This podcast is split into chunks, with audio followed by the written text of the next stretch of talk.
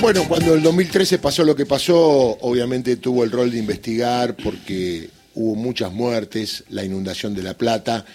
Hoy es concejal por el Frente de Todos, en aquel momento era juez.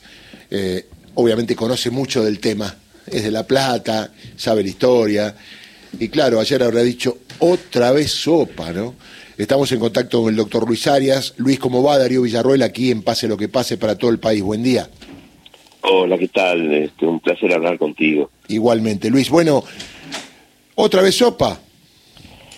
Eh, sí, sí, este, lo veníamos advirtiendo, eso hace eh, un mes más o menos, en una entrevista dice que, que esto podía pasar prontamente, no no porque uno sea un experto en, el clima, sino por la experiencia y la observación, eh, que cuando hay una ola de, calor en, en esta etapa invernal, atrás de eso viene una lluvia muy intensa, puede venir una lluvia muy intensa, y es lo que verdaderamente ocurrió. y esto, eh, el problema no es las lluvias, no son las lluvias, este, no, no es este, la, la inundación, porque eh, tendemos a echar la culpa a la naturaleza, pero el problema es antrópico, ¿no? Si las ciudades no se asentaran en, las poblaciones no se asentaran en zonas de riesgo, eh, no, no habría ningún problema que se inunde un campo. Pero el problema es la gestión del territorio, no la gestión, eh, no, no la naturaleza en sí misma. Eh, el problema es que se sigan haciendo urbanizaciones y barrios, eh, muchos de ellos privados, en, en, zonas inundables. El problema es la depredación inmobiliaria y territorial que los grandes desarrolladores vienen haciendo en esta ciudad y en muchas otras ciudades del país. Porque, ¿sabes qué pasa? Mira, para explicar los números y no, no solo en palabras, eh, una hectárea, las, todas las ciudades están divididas en zonas, ¿no? Eh, hay zonas residenciales, hay zonas rurales. Aquí en La Plata una hectárea de una zona rural intensiva vale 30 mil dólares, pero vos podés plantar tomates, zapallitos, nada más, no podés hacer ninguna mejora. Ahora, si esa la pasás por el Consejo Liberante, como hace Julio Garro, y con su mayoría este, la convierte en zona residencial, eh, podés dividir ese, esa hectárea en cuatro lotes de dos mil y pico de metros, que es muy grande, y lo vendes a cien mil dólares cada uno. O sea, ganaste 400, eh, 370 mil dólares por hectárea. Sin hacer nada, sin inversión, eh, sin mérito de nadie, por el simple cambio de uso del suelo. Ahora, claro, multiplicar 370 mil por barrios enteros eh, de 150 hectáreas, como es el barrio La Cañada 2. Imagínate el nombre, La Cañada es porque pasa el arroyo por medio, ¿no? Este, y es inundable. Bueno, este, es una suma de, se gana 50 millones de dólares. El mismo, el mismo campo, eh, le pones un cartel que diga mm, próximamente barrio La Cañada y, y a vender los lotes sin hacer absolutamente nada. Claro que este negocio este no no no se hace eh, sin pasar previamente por alguna oficina del municipio y no precisamente para aprobar los planos. Porque eh, nadie es una fuente de corrupción enorme este, los negocios inmobiliarios. Hay sectores de la política que se financian con eso. La mesa judicial en la ciudad de La Plata la famosa Gestapo esa es donde estaban los dos precandidatos de intendente de La Plata, Julio Garro y, Juan Pablo Alan, eh, no fue una mesa judicial solamente, fue una mesa inmobiliaria. Ellos estaban sentados con los desarrolladores inmobiliarios, con las inmobiliarias, con el Colegio de Arquitectos, que veían amenazada su renta por la acción de los sindicatos, de ahí lo de la Gestapo para eliminar los sindicatos. Eh, estaban defendiendo el bolsillo de esos empresarios esto es lo que, y, no los intereses de la gente que ahora se inunda, que no tiene dónde ir. Eh, bueno, esto es lo que nos viene ocurriendo. La gestión del territorio, la planificación está en manos de los sectores privados, eh, de los grandes desarrolladores, y el Estado ha perdido su lugar, su sitio, que, que es precisamente el ordenador del suelo, para evitar que las poblaciones se sigan asentando sobre las planicies de inundación de los arroyos. Luis, buen día. Gustavo Campana te saluda. ¿Cómo va? Hola, Gustavo. ¿Cómo estás? ¿Qué tal, Luis? Eh, lo que acabas de plantear es aquellos que toman del Estado como oportunidad de negocio, ¿no? Y, y en este negocio, el negocio inmobiliario, que ha sido una de las características centrales de como quiera llamarlo, macrismo, cambiemos, juntos por el cambio, lo que sea. Pero esta es, es algo que se ha repetido eh, en, muchas, en muchas partes de la República Argentina, que inclusive a través de sus intendentes han copiado el formato capital. De hecho, van hasta matando sus tradiciones culturales. Cuando vos salís de la autopista Buenos Aires-La Plata y entrás en la ciudad de La Plata, tenés los canteros de la Avenida 9 de Julio. Exactamente los mismos canteros, digo. Y las veredas. Claro. Y, bueno, y sí, muchas otras cosas se van copiando. Exactamente. Eh, cuando eh, la palabra inundaciones, La Plata, y, aparece tu apellido, eh, obviamente uno hace, arma una línea de tiempo y se encuentra con La Plata 2013, con el enorme trabajo que hiciste contra todo y contra todos, eh, la enorme colaboración en aquel momento, uno recuerda de María Soledad Escobar, de su libro junto a Gabriel Prosper y Lo que el agua no encubrió.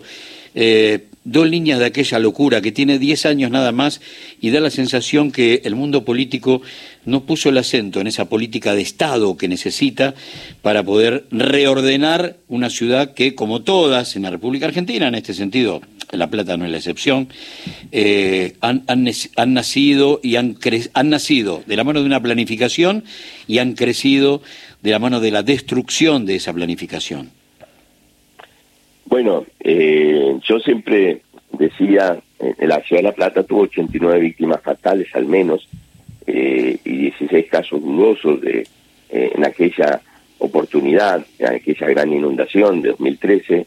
Y yo siempre decía que la muerte no sea en vano, porque uno tiene la, la, esperanza de que a partir de un hecho tan traumático haya un aprendizaje, una conciencia política, que lamentablemente tarda en, en, en cuajar, tarda en, en consolidarse. Eh, la ciudad de La Plata sigue siendo depredada por los mismos intereses que nos llevaron a aquella situación. Ha perdido su estirpe, fue la primera ciudad pensada antes de ser construida en Latinoamérica, una ciudad que tiene eh, una plaza cada seis cuadras, que tiene unas avenidas hermosas, unas diagonales. Bueno, todo eso no se ha replicado eh, en, en toda su periferia.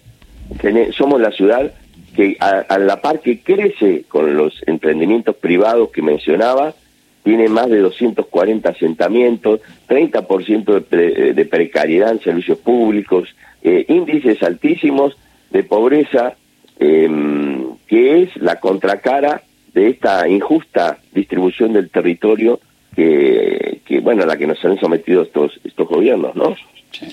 Luis, y la pregunta es esta, eh, los políticos que utilizan el tema, porque vi una propaganda previa de Mauricio Macri eh, reivindicando a Garro por las obras que hizo para prever el tema de la inundación. Digo, es un tema que nadie puede escupir para arriba, ¿no? Creo que a veces se escupe para arriba en pos de sacar rédito político, como decías vos al comienzo, y en realidad consideramos con Gustavo acá que la problemática es solucionar el problema de la gente. Y decía Gustavo hace un rato, hacer obras a largo plazo y que todos firmen y que no busquen buscar rédito político, ¿no? Bueno, claro, porque en, realidad Julio Garro no hizo las obras, las hizo la provincia de Buenos Aires. Claro, claro. Eh, y él las reivindica como propias. Pero, pero esto no, no se puede solucionar con obras, ¿no? Eh, las obras mitigan el problema, sería muy largo explicarlo, pero eh, no solucionan. Imagínate que las, eh, no vas a hacer un caño eh, gigante de cuatro metros de diámetro por si hay una lluvia cada 10 años. Eso sería imposible. Vos lo haces en el ante, no en el post, que antes no se debe hacer lo que se hace. lo, importante es respetar a nuestra naturaleza, convivir con nuestra naturaleza. Si hay un arroyo, no entubarlo, dejarlo ahí y que nadie viva ahí. Eh, esto es lo, que se hace normalmente ahora en el mundo. Eh, convivir con la naturaleza, respetarla.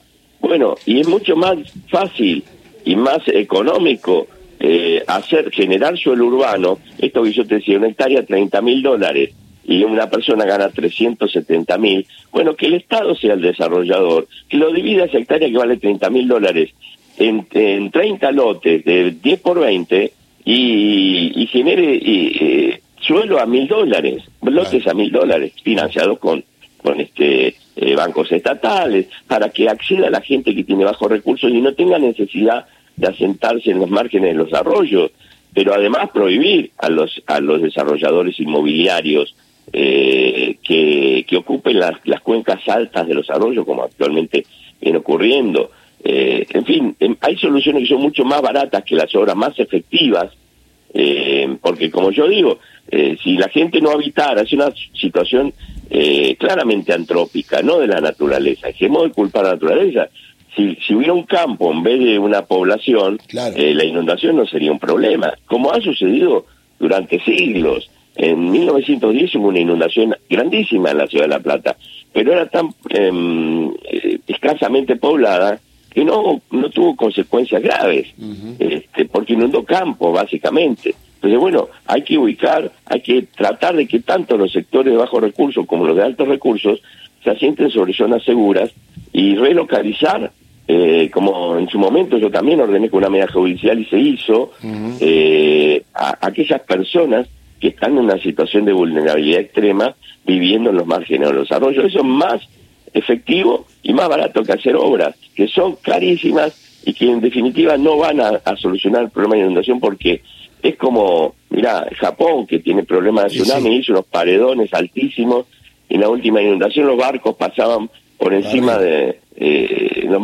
perdón, los últimos tsunamis pasaban por encima de los paredones eh, y después no podían salir. Claro. Entonces no se puede luchar No. contra la naturaleza. El hombre tiene que, los, los seres humanos tenemos que, Que aceptar. que saber que hay límites y lo mismo en un, en un lugar donde hay terremotos, no se lucha contra los terremotos.